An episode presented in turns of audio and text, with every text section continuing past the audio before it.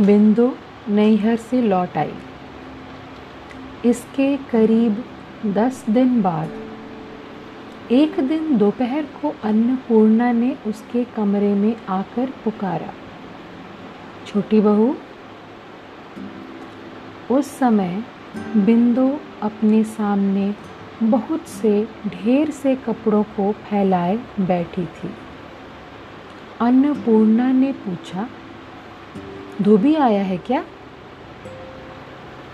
इस पर भी बिंदु न बोली तो घबरा कर अन्नपूर्णा ने पूछा, तुझे क्या हुआ है रे?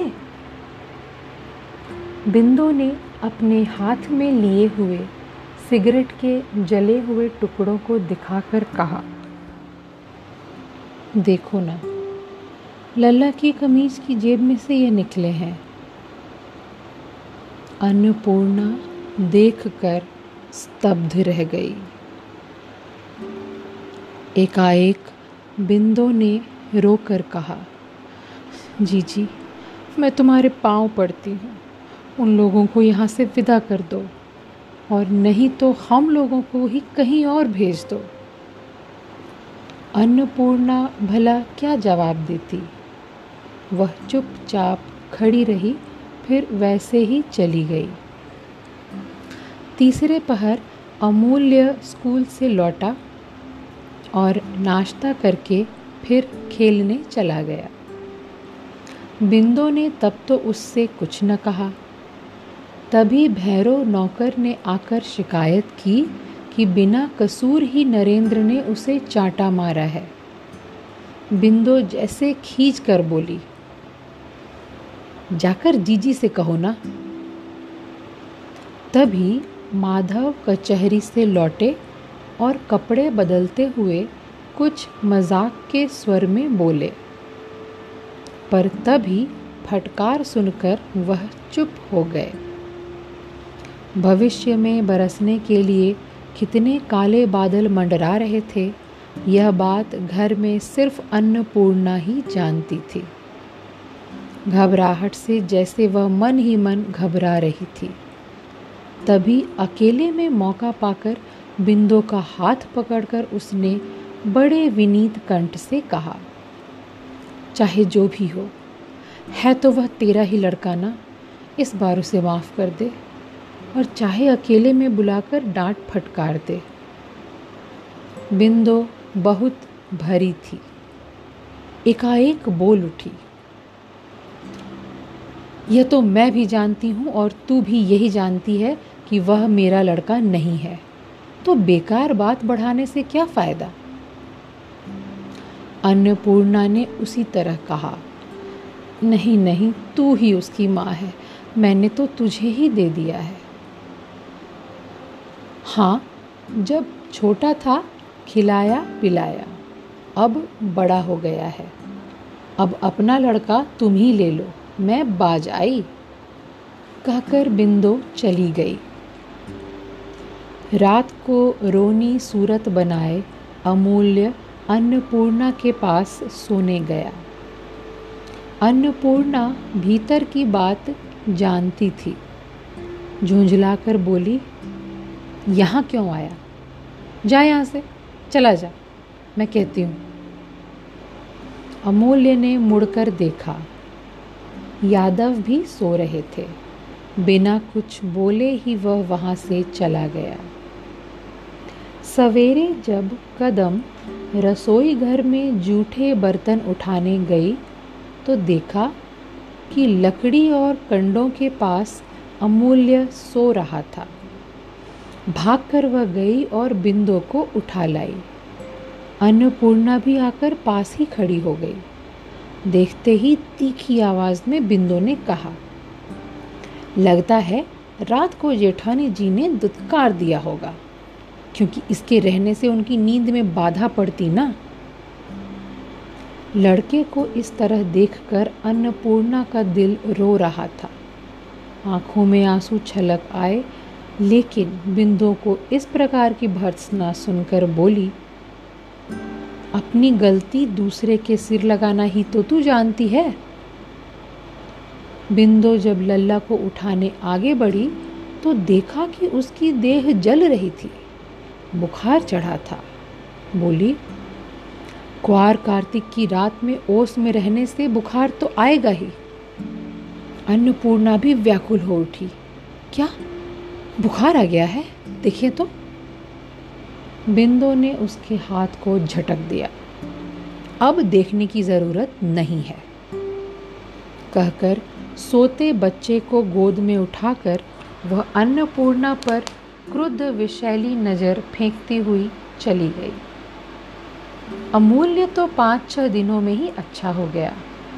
लेकिन बिंदु जेठानी के अपराध को अपने मन से न निकाल सकी। वह उससे अब अच्छी तरह बोलती भी नहीं। अन्नपूर्णा सब समझती थी, पर चुप ही बनी रही। इसे वह अन्याय समझती थी कि सबों के सामने ही बिंदु ने सारा दोष उसी पर लगाया। भला वह कैसे भूलती? इसी बात को एक दिन जाने किस प्रसंग में वह एलोकेशी से कह बैठी। यह तो छोटी बहू के कारण ही उसे बुखार आया था। वह तो कहो कि तकदीर अच्छी थी कि बच गया, मरा नहीं। और यह बात बिंदु तक पहुँचा देने में एलोकेशी ने तनिक भी देरी न की। बिंदु ने सब बहुत गौर से सुना, पर कहा कुछ नहीं। एलोकेशी के अलावा भी कोई न जान सका कि बिंदु को यह बात मालूम है। इस बात से बस एक बात हुई कि बिंदु ने जेठानी से बोलचाल भी बंद कर दी। कई दिन से नए मकान में घर का सामान पहुँचाया जा रहा था। कल सवेरे नए मकान में जाना होगा। उस समय माधव किसी मुकदमे के काम से बाहर गए थे और यादव बच्चों को लेकर नए मकान पर थे। कि इस पुराने मकान में एक भयंकर घटना हो गई। शाम को मास्टर पढ़ाने आए तो उन्हें बुलवा कर बिंदु ने कहा कि कल से वे नए मकान में पढ़ाने के लिए आवे। जो आ गया कहकर मास्टर जाने लगा। तो अचानक जाने क्या सोचकर बिंदु पूछ बैठी, कहिए, आपका शिष्य पढ़ता लिखता ठीक है ना? पढ़ने में तो सदा तेज रहा है। हर साल ही तो फ़र्स्ट आता है। सो तो मालूम है। पर आजकल यह चुरूट पीना कैसे सीख गया? क्यों? चुरूट पीना सीख गया? मास्टर को बड़ा ताज्जुब था। पर दूसरे ही क्षण जैसे उसे कुछ याद आया तो बोला कोई आश्चर्य की बात नहीं। लड़के देखा देखी सभी बुरी बातें सीख जाते हैं। किसकी देखा देखी सीखा है? मास्टर चुप ही रहा। बिंदु ने कहा तो उसके बाप से यह भी बता दीजिए। मास्टर ने सिर हिलाया, फिर बोला हाँ याद आया। अभी अभी पाँच छह दिन ही तो हुए। उस दिन स्कूल के रास्ते पर उस उड़िया माली के बाग में घुसकर उसके सब कच्चे फल तोड़कर पेड़ पौधे भी उखाड़े और उसे भी खूब मारा पीटा। बड़ा बखेड़ा खड़ा कर दिया था। फिर माली ने हेडमास्टर साहब से जाकर शिकायत की। काफ़ी शोरगुल किया तो उन्होंने लड़कों पर दस रुपया जुर्माना करके और उसे देकर शांत किया। क्या लल्ला भी था? उसे रुपए कहाँ से मिले? यह तो नहीं मालूम, पर वह भी था। आपके नरेंद्र महाशय भी थे, और स्कूल के चार पाँच शरारती लड़के। हेडमास्टर साहब ने ही बताया था। क्या रुपए भी जमा हो गए? जी हाँ। अच्छा आप जाइए। कहकर बिंदु गंभीर मुद्रा में ही बैठी रही। जब मास्टर चला गया तो स्वतः ही बोली, मुझसे छिपाकर रुपए भी दे दिए। इस घर में इतनी हिम्मत किसकी हुई? एक तो वह मन ही मन दुखी थी, फिर जेठानी से बोलचाल भी बंद थी, फिर इस समाचार ने तो जैसे उसके दिमाग को ही बेकार कर दिया। सीधे वह रसोई घर में गई। अन्नपूर्णा तरकारी छोंक रही थी। मुँह उठाकर उसने देखा कि छोटी बहू के चेहरे पर घनघोर घटा छाई थी। बिंदो ने सीधा प्रश्न किया, जीजी, क्या इन दिनों तुमने लल्ला को रुपए दिए थे? अन्नपूर्णा तो पहले से ही सशंकित थी। डर से उसकी ज़ुबान रुक गई। फिर भी संभल कर बोली, किसने कहा? यह बात नहीं है। बात यह है कि उसने क्या कारण बताकर लिया और तुमने क्या समझकर दिया। अन्नपूर्णा चुप ही रही। बिंदु ने उबलते हुए कहा, तुम नहीं चाहती कि मैं उस पर कोई कड़ाई करूँ, इसलिए न दे दिया है, मुझसे छिपा कर लल्ला और चाहे जो करे, पर शायद वह बड़ों के आगे झूठ न बोलेगा। यह सच है कि नहीं कि तुमने जानबूझ कर दिए हैं। अन्नपूर्णा ने धीरे से अपराधिन की तरह कहा हाँ सच है, पर इस बार उसे माफ़ कर दे बहन, मैं माफ़ी मांगती हूँ। बिंदु के कलेजे में तो आग धधक रही थी ना? उसने कहा। सिर्फ़ इस बार क्यों माफ़ करूँ? आज से सदा के लिए ही माफ़ कर दूँगी। आज के बाद फिर कभी न कहूँगी, बल्कि कोई भी बात न करूँगी। हाँ मुझसे यह नहीं सहा जाता कि वह थोड़ा थोड़ा करके आँखों के सामने ही जहन्नुम में चला जाए। इससे अच्छा होता कि वह पूरी तरह ही चला जाए। लेकिन तुम्हारी हिम्मत कैसे पड़ी? आखिरी बात बिंदु ने जरा कड़ाई से कही थी। फिर भी अन्नपूर्णा ने कोई जवाब न दिया। मगर बिंदु जितना ही ज़्यादा बोलती जाती थी, उतना ही उसका भी गुस्सा भड़कता जाता था। बिंदु ने अंत में बहुत बिगड़ कर कहा, हर बात में तुम अबोध बनकर कह देती हो कि अब की बार माफ़ कर दो। लेकिन उसमें उसका इतना दोष नहीं है जितना तुम्हारा। मैं तुम्हें कदापि माफ़ नहीं कर सकती। घर के नौकर चाकर भी छिपकर वह वार्तालाप सुन रहे थे। जब अन्नपूर्णा की सहन शक्ति के बाहर हो गया तो वह चिल्ला पड़ी। तो तो क्या करोगी? क्या फांसी लगा दोगी? आग में जैसे घी पड़ गया। बिंदु तो बारूद के ढेर में जैसे आग लग गई हो, एकाएक जलकर बोली, तुम्हारी वही ठीक सज़ा होगी। हाँ यही अपराध किया है ना कि अपने लड़के को दो रुपए दे दिए। बात कहाँ से कहाँ पहुँच गई? बिंदु जैसे असली बात भूल गई और वह कह बैठी, वो भी तुम क्यों दोगी? यूँ बर्बाद करने को रुपए कहाँ से आए? क्या तू रुपए बर्बाद नहीं करती? मैं बर्बाद करती हूँ तो अपने ही रुपए। तुम किसके रुपए फूंकती हो? ज़रा यह तो बताओ। अब अन्नपूर्णा अपना क्रोध न रोक सकी। वह गरीब घराने की लड़की थी, इसलिए उसने समझा कि बिंदु का इशारा उसी तरफ़ है। एकदम से उठ खड़ी हुई और बोली, जानती हूँ कि तू बहुत धनी रईस की बेटी है, पर इसी बात पर इतना घमंड न कर कि किसी के पास दो रुपए भी न होंगे। मैं घमंड नहीं करती पर तुम भी सोच कर देखो कि तुम जो एक पैसा भी खर्च करती हो तो किसका है? अन्नपूर्णा सुनकर चीख उठी। किसका पैसा है? तेरे मुँह में जो भी आता है, तू कह डालती है। जा, दूर चली जा मेरी आँखों के सामने से। दूर तो मैं रात बीतते ही चली जाऊँगी, लेकिन यह किसका पैसा खर्च करती हो तो शायद समझ में नहीं आता। किसकी कमाई खाती पहनती हो क्या यह भी नहीं जानती?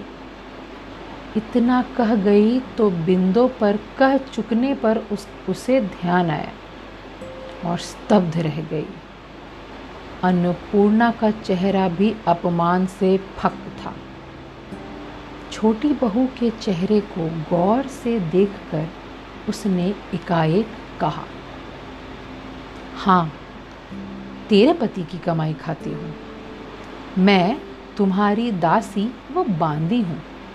मेरे पति तेरे ही नौकर चाकर हैं। यही कहना चाहती है ना? लेकिन यह अपने मन की बात तूने इतने दिनों क्यों छिपा रखी? अन्नपूर्णा के होठ काँप रहे थे।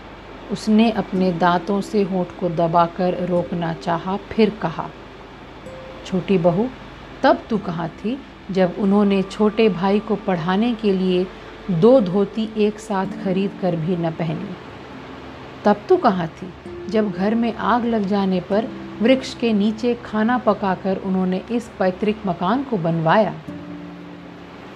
कहते कहते अन्नपूर्णा की आँखें आँसू टपकाने लगी।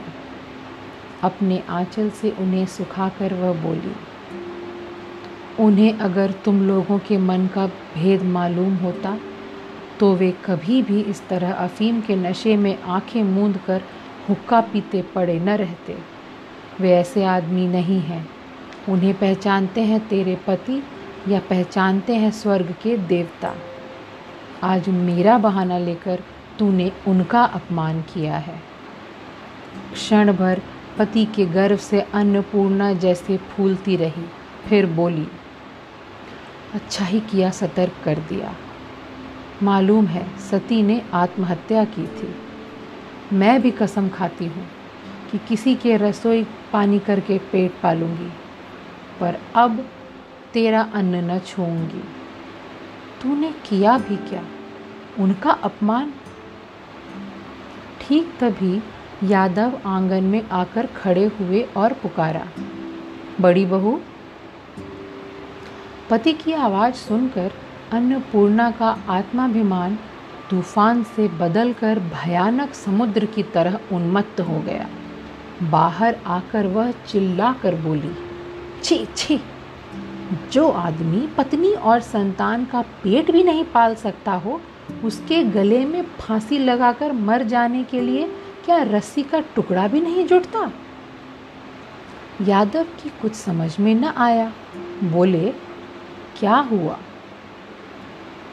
अभी भला क्या हुआ है? छोटी बहू ने आज साफ़ साफ़ कह दिया कि मैं उसकी दासी हूँ और तुम उनके नौकर हो। कमरे के भीतर खड़ी बिंदु ने दांतों से जीभ दबाकर कानों में उंगली डाल ली। अन्नपूर्णा रो रो कर कह रही थी, तुम्हारे जीते जी ही आज मुझे यह बात सुननी पड़ी है कि मुझे किसी को एक पैसा भी दे देने का हक नहीं है। आज मैं तुम्हारे सामने यह कसम खाती हूँ कि इन लोगों का अन्न खाने के पहले मुझे अपनी संतान का सिर खाना पड़ेगा। बिंदु ने यह प्रतिज्ञा स्पष्ट सुनी। उसने धीरे से कहा, जी जी, यह क्या किया तुमने? इतना कहकर वहीं पर गर्दन झुकाकर आज पूरे बारह बरस बाद अचानक बिंदु फिर से मूर्छित होकर गिर पड़ी।